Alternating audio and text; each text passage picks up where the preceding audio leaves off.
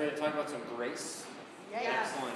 We're going to start out with the definition that we talked about last week unmerited favor as the definition of grace said by just about every pastor ever. And we, what's that? I am recording, yes, sir. Now that's on recording. We're going to sound awkward, man. It's so good. That's all right. Okay. We'll edit that out. Probably not. So, what do we mean when we say grace? Well, last week we talked about it as it pertains to how God gives saving grace. And if you missed that message, totally teared up unexpectedly at the end and embarrassed myself in front of everybody. Worth a listen just for that. But it's also good because you will discover that God wants to give you grace and you can be a total crud and He still loves you and wants to give you that grace. So, worth a listen, especially if you know that you are a total crud. It will encourage you and give you hope. But today, I'm going to do something that I've I've never done before. It will hopefully never happen again. Hopefully. And I have to apologize. I'm going to give a teaching that does not have a single Bible verse. What? I'm sorry. We're talking about grace. This message had to happen, and this message is really a teaching. Okay? And it's a teaching on will and grace. No, not that will and grace. It's historical views on grace.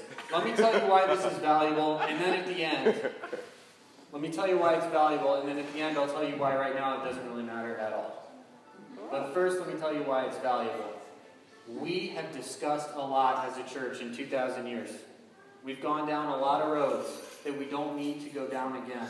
And when we are ignorant about church history and about the traditions of the church and about what the great theologians of the past have thought, and I'm not saying you have to memorize what all the great theologians have thought, but if you don't have at least some sense of what roads have already been traveled, we end up stressing ourselves out and rehashing old stuff that's already been solved, and sometimes falling into new, new quote unquote heresies that were actually deemed heresies like 1600 years ago.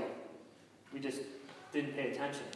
So there's a tendency sometimes not to know the valuable stuff from the past. This message is valuable because it will give us a sense of where the church has come from as it pertains to salvation, as it pertains to how does grace actually work when it gets you saved. What did they think? And you might be tempted to say, like some of us are, isn't that simple? But it's not.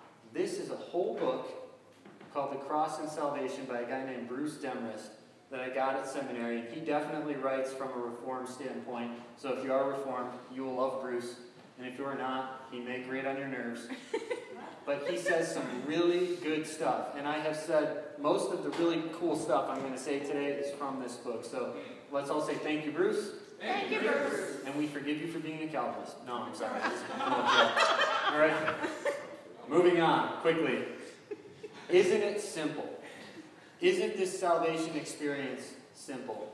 We had a moment in worship. I don't think I was the only one feeling the presence of God, feeling Him, and like moving on my heart. We have all kinds of Christiany ways to talk about what's happening, but it is a real God who really loves you and really wants to encounter you. And when that happens, you feel something very often. So Jesus says, I stand at the door and knock. You know, I'm, I'm moving on your heart. I'm calling my sons and daughters. I think we experience that today. All right? And let's keep that in mind because at the end, when I tell you why this message doesn't matter at all right now, that is going to come back to the forefront. But it is not simple. Here are some questions you may not have thought of. If man is in the image of God, why do we even need grace? He made us in his image, right? What has the fall, that's the original sin of Adam and Eve, you can read about it in Genesis, what did that do exactly that makes grace necessary? And then, number three, with a typo that is kind of ironic, I wrote, if God is the highest and noblest. It's actually if man. If man is the highest and noblest of God's creatures, can we attain salvation without extra grace? I mean, we're the highest and the noblest. We're made in God's image. Like, we should be able to handle this, right? And when you dig into grace and salvation and free will just a little bit, it starts to get real complicated. How complicated? How many denominations are there? How long have churches been arguing about this stuff? A long time. We are going to do just the briefest of overviews. You guys ready? Yeah. Here we go. We're going to start with the man who will be our foundation. and that is St. Augustine. Way back in the day, I think he was born in 354, he died about 430 AD. This guy thought deeply and profoundly about human will, the nature of grace, how are we saved, what did the fall of man do to us, and he came to some conclusions. According to Augustine, very briefly, Adam sinned. We all know the story of Adam and Eve. They ate the fruit. They shouldn't have done it. God told them not to. They did anyway. Augustine believed that that did something, not just to Adam and Eve, but to you, Bill Patton, and to me, Pastor Anthony. All of us, like a snowball falling from the top of a mountain, getting bigger and bigger and bigger as it cascaded down. His sin affected all of humanity, and we are, we are tainted. We are guilty with that sin. And without divine assistance, it affected us so much that you might technically have a free will. Like you can pick what you want to do, you can do anything you want to do. But you've been so twisted and corrupted by the fall that it's actually impossible for you to choose to do good.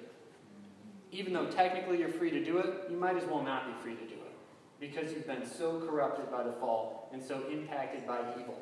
So, what is God going to do to save people? According to Augustine, he gives irresistible grace to those that he chooses. So you'd say, Bill, I like you. You'd never pick me. I'm just going to give you some zap of grace. Bam! And then Bill's like, oh my gosh, I believe. Except, you know, behind the scenes, it's God giving you grace because you never picked that. That's what Augustine believed. And that this is not unjust, according to Augustine, because justice would damn everybody. If everybody's guilty, and if everybody's a sinner, then hey, at least God picks a few. So in Augustine's mind, I'm just glad he picked me, and I'm not going to question it. Thank you, God. I don't really want justice. Thank you for, for giving us at least something. So, kind of grim. You might not like all that. But this is the person that the people we're going to talk about now interacted with. He's kind of the base. So now we begin the catchy titles of Thoughts on Grace. First, You're All Right. Pelagianism. That's all right. You don't, you don't know Pelagius? It's cool. Nope, you guys don't know Pelagius? Jeez, not go to seminary? Man. So, Pelagius, of course, was a British monk in the 5th century. Like, I don't care about some British monk in the 5th century with a funny name. You actually might, because this guy believed that humans are born morally and spiritually just fine. He believed that when Adam sinned, Adam sinned. When this fall of man happened, it was really just kind of a fall of Adam and Eve. Why would I be impacted by something they did thousands of years ago? That doesn't make any sense. So he believed that people are born morally and spiritually able to do good. You have everything you need given to you by God to live a good life. In fact, you have the only thing you really need to do is do it. He believed you had the capacity, you just needed to want to do the good thing and then to actually do the good thing. And that if God gives us any grace at all, it's one, that ability, and two, oh wow, it's cut off. That's a shame. Two, it's the example of Jesus and then the law. Because all we need is an example, right? Because everything we need is already given to us. And why would I ask God for, for more grace? Like, guys, seriously, you, you can do it. You can do it, man. You can live this righteous life. So he taught that people are all right. You just got to live a good life. Now, suddenly, this guy we've never heard of from way back in the 5th century seems a little more familiar because this view can still be found in theological liberalism and by accident in a lot of Christian music. you can do it. Go out there and get them, and you're all right, and God loves you just the way you are. And Pelagius would say, That's great. And theological liberalism, by the way, it's not quite the same as political liberalism. In theological liberalism, they don't have a lot of time for anything supernatural. We don't need that. So this heaven and hell thing, you know, yeah, we don't really need that. Miracles, we don't really need that. The death and resurrection of Jesus, we don't really need that. Jesus was just a good guy who gave us a good example so that we can be good people. All right? And there are some people who would call themselves Christians who believe this kind of thing. But this dude was deemed a heretic in 418 AD. That means that although, like orthodoxy, correct belief, I've heard the expression the tent is big. Well, Pelagius proved that the tent might be big, but you can, in fact, be outside of the tent. and he got absolutely wrecked by this guy named Augustine. they lived at the same time, and Augustine got wind of what this guy was teaching. A, the very first recorded Twitter fight happened, Pelagius just got ruined, just wrecked by Augustine. So Augustine made his point. They didn't actually have Twitter. Spoiler alert. I don't mean to mislead people. Right? So this is no good. All right? So the belief that the fall didn't do anything to you and you're absolutely just fine and you can do it on your own without any assistance from God is not Christian. Hmm. Amen. That's what was decided way back in the day. So when we see this pop up, we might want to be aware of it and say, aha, that's already been settled. I do, in fact, need some sort of divine assistance because I cannot save myself. Everybody said amen. Amen. Amen. Moving on to the next one. If Pelagianism is you're all right, we have you're all right ish, which is semi Pelagianism. I'm a little discouraged that my slides aren't the way I made them. Oh, sorry. So you're all rightish would be semi-Pelagianism is is really Catholicism. Okay, this is what the Catholic Church thought for a long, long time. And a few ancient people had these kinds of views, but this was really put in writing by the Catholic Council of Trent in 1547. Why do I care about that, Pastor Anthony? Because the Council of Trent was responding to something that happened about 35 years earlier. Does anybody know? The Reformation. There was this dude named Martin Luther who had 95 good arguments against the way things were being done. And he wrote them up and he caused a big ruckus. We are Protestants and not Catholic right now because of Martin Luther. The Catholic Church was like, whoa, man, we got to do something about these things. We need to start having some councils and hashing out our theology and getting right. The Council of Trent was one of those meetings. So in the Council of Trent, they described how salvation works. And they talked about the fall, they talked about what happened to us when Adam sinned, and they said, you know, we were affected. We were, we were marred somehow, right? I mean, sin has left its mark on us. but people still retain the ability to want to do good and to some small degree to actually do good. And then if God sees people trying to do the right thing, God kind of says, Wow, look at you trying to do the right thing. I'm going to give you some divine assistance, some unmerited favor, if you will, but they wouldn't have said that for an important reason. I'm going to give you some grace to help you, but you can refuse that help. That grace is available to you in this view if you accept it.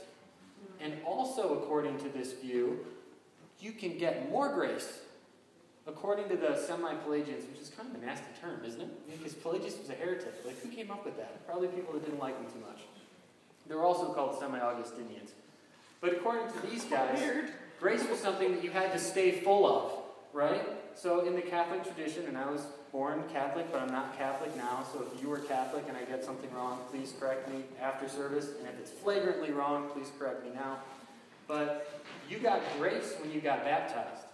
And it was a special grace. And every time you take communion, you actually get grace. Some sort of empowering from God actually happens that is given to you when you take communion every time. But when you sin, you can lose grace. And a mortal sin will take you right out of grace. But you can get back in grace if you do a penance and you get enough grace from enough sacraments. So the grace meter is constantly moving in semi Pelagianism or Catholicism. And I'll tell you what's interesting.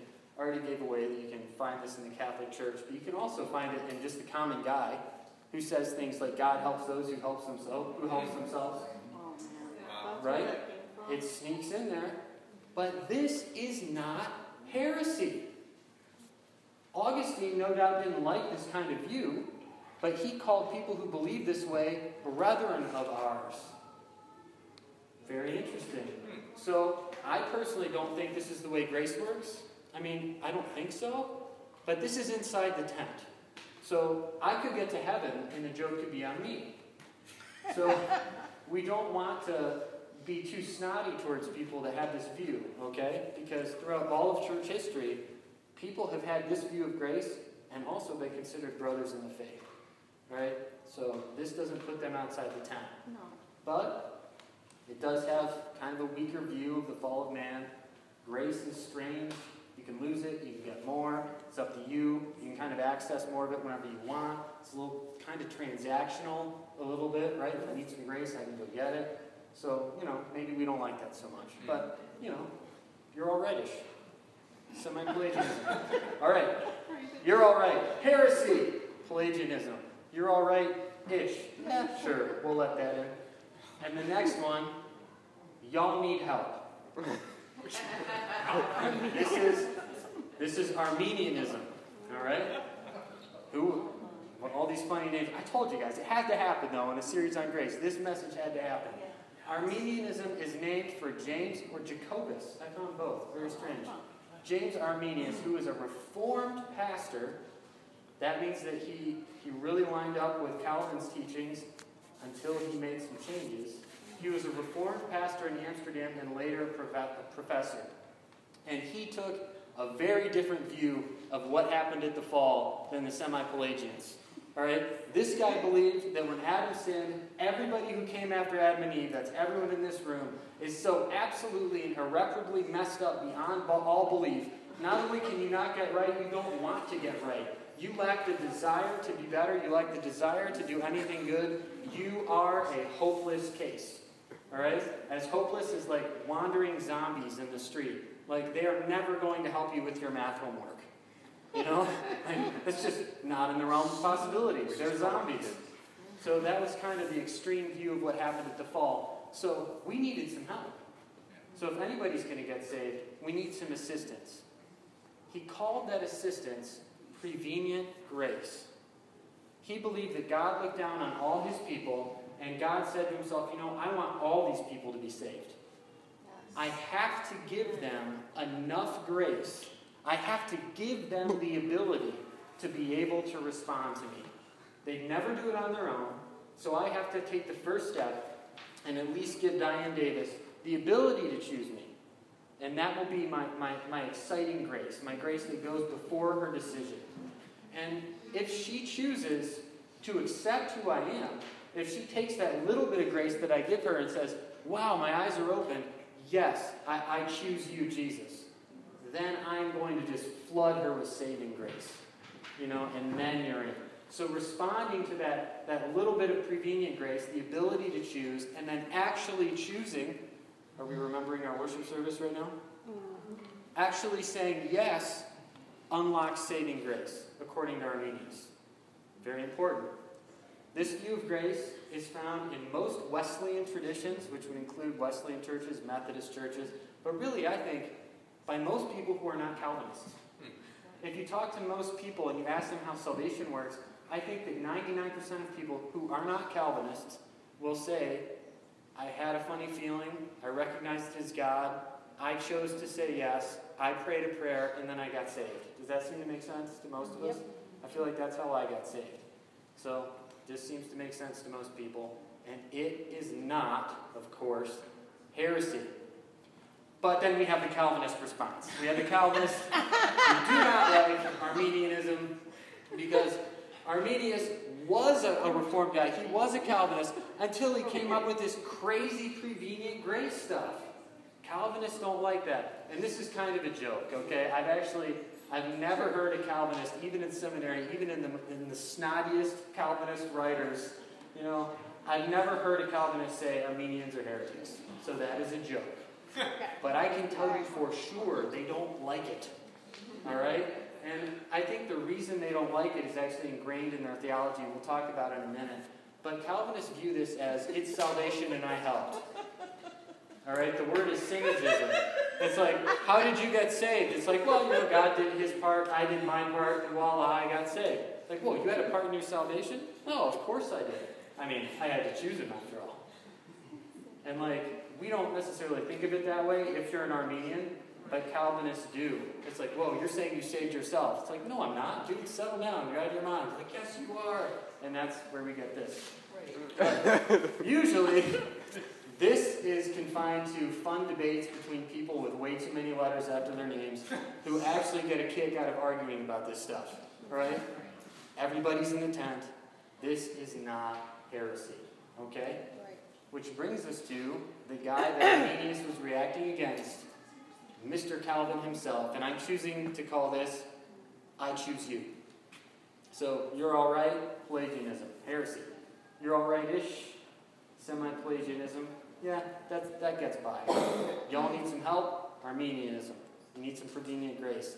But Calvinism is like Ash Ketchum, man. Like, I choose you.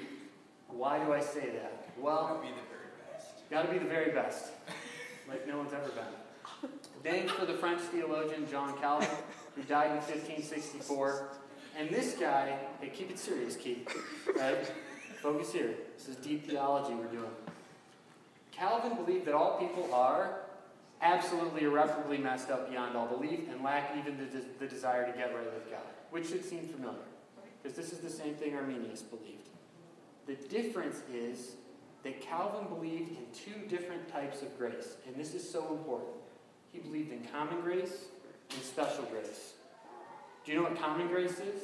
Common grace is any good thing in the world. So, according to Calvin, if there's anything in life that you enjoy, if anything is beautiful, if you like the sunrise, if that rain just makes your heart sing, or if you're enjoying that ginger tea with a mint leaf, that is the grace of God.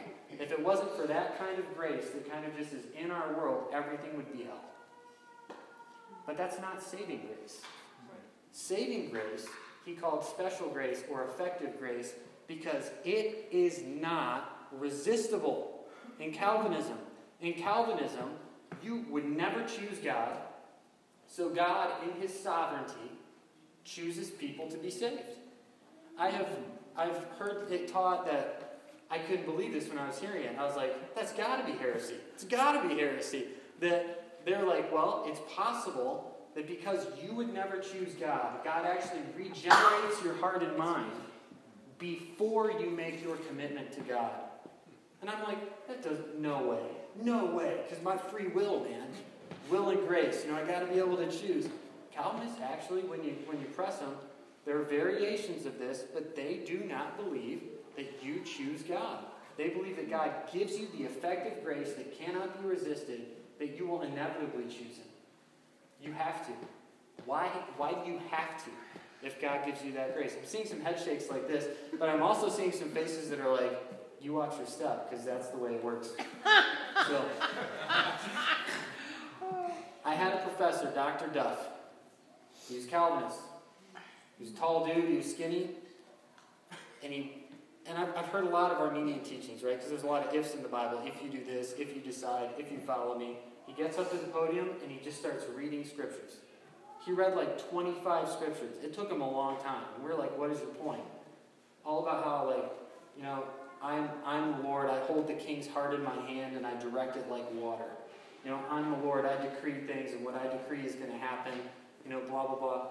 Verse after verse after verse showing that God is sovereign. He's the king. He's the boss. He's in charge. And what he decides to get done gets done. And no one can stand in his way, and no one can change his mind, and his will will prevail. And then Dr. Duff closed his Bible. And he did not expound on that. That was just kind of him saying, Would anyone like to argue with the 75,000 verses I just read about God's sovereignty? And you know, shockingly, the room was quiet, even though it was a room full of probably Arminian people. So, according to a Calvinist who's, who's a, a high Calvinist, to say that God gives you grace and that you can shut that down is disgusting. That's like saying that you can slap God in the face. Like that, that's like saying that you are more superior than God because God wanted something and you said no. Do you think you're God's boss? Who do you think you are? If God wants you, He gets you. I'm actually just going to let that hang there.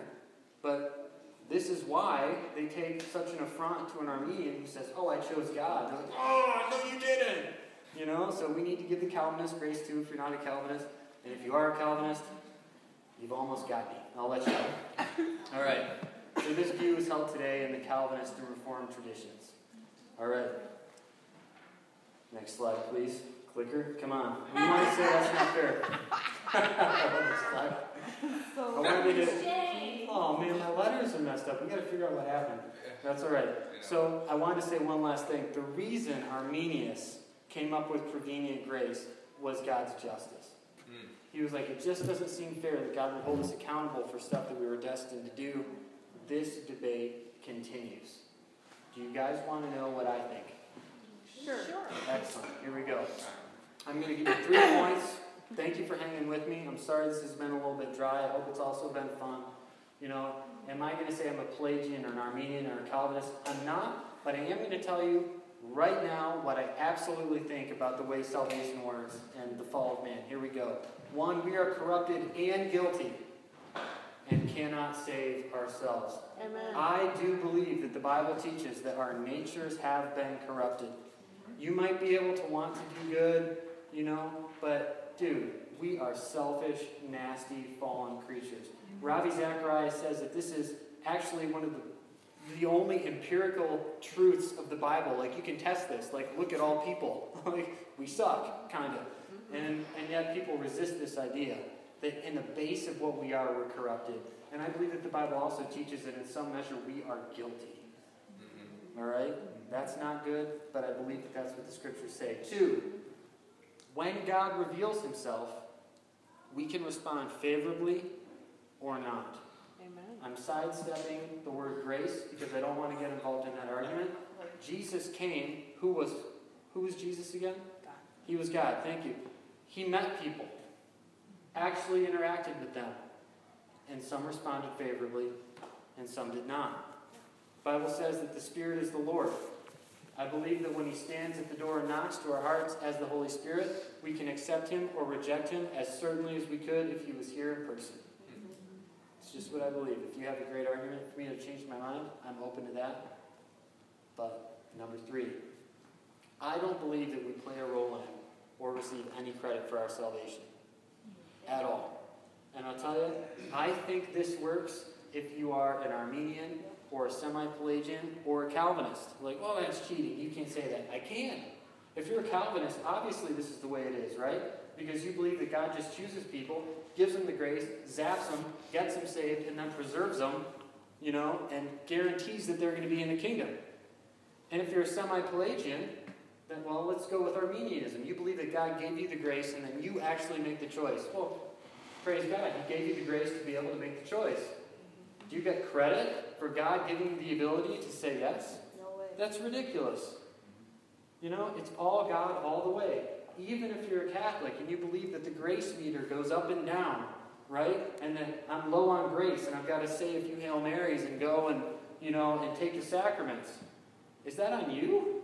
No. Praise God that He gave you a means to stay full of His grace. At the end of the road of your salvation, at the bottom line, is always God and none of us. He gets all the credit. Right. Now, why does none of that matter? I hope you've been waiting to hear this. Thank you, God, for an amazing worship set. You know, if it was you and you were sitting in your chair and you felt that pressure in your heart and you knew it was the Lord and you knew He was asking you to respond, none of these words and theories over the last 1600 years matter. Because when the rubber meets the road, the experience is the same. He's standing at the door and he's knocking. Well, is he knocking because I've been given prevenient grace or doesn't matter? In that moment of decision, what is necessary is not more theology. What is necessary is a decision. A decision. And I would like to invite everybody here to respond and make a decision. Mm. Because that's what really matters.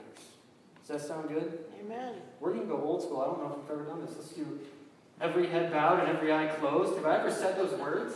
I think this is the first. Put them down, people. I'm just going to pray. Father God, Lord, we don't want to be confused by words and theories. We want to know you by any means necessary. Lord, I pray that you would move on hearts tonight, that you would give people the assurance that you are a good father that loves them, that wants a relationship with them, that wants to save them, that is able and has already paid the price for their sins, and you are able to forgive them, Lord God. I pray that you would impress on hearts right now the reality that who they were when they came in the door does not have to be the person that they are when they leave. Lord God, I pray that you would give hope to the people in these seats, Lord Jesus. That they would realize that the promise is that they would be a new creation when they accept you as Lord and Savior. Lord, that their whole eternity opens up. That you would smile and look at them with favor and call them a son or a daughter, if only they would say yes. Jesus, I ask you to knock on their hearts. And if that's you, and if you have said yes, I'm not going to ask, yes, I am. I'm going to ask you to raise your hand. Go raise your hand right now if you are making a commitment to the Lord, if you are answering that call. I see one. I see two. Yeah. You know what? Now I'm closing my eyes too. Here's your chance to put them up and nobody will see. Five, four, three, two, one. I have no idea. I didn't look. I'm telling you the truth. But here's what I want you to do. We have a prayer team. I think it's also a Ramonite. If it's not, we're going to get people to pray and prophesy over you. Come to the front. Get prayer. Even if you're already saved and you felt like the Lord was saying, say yes to me. Come up here and say yes. And be filled with the Holy Spirit and be encouraged by some more of His people. Yeah, thank you, Lord, in Jesus' name. Amen. Here's Justin to close. Dang, that was thick. Eric came up with two ways to ruin your message and three ways to make it more complicated. I'm shutting off the recording in three, two, one.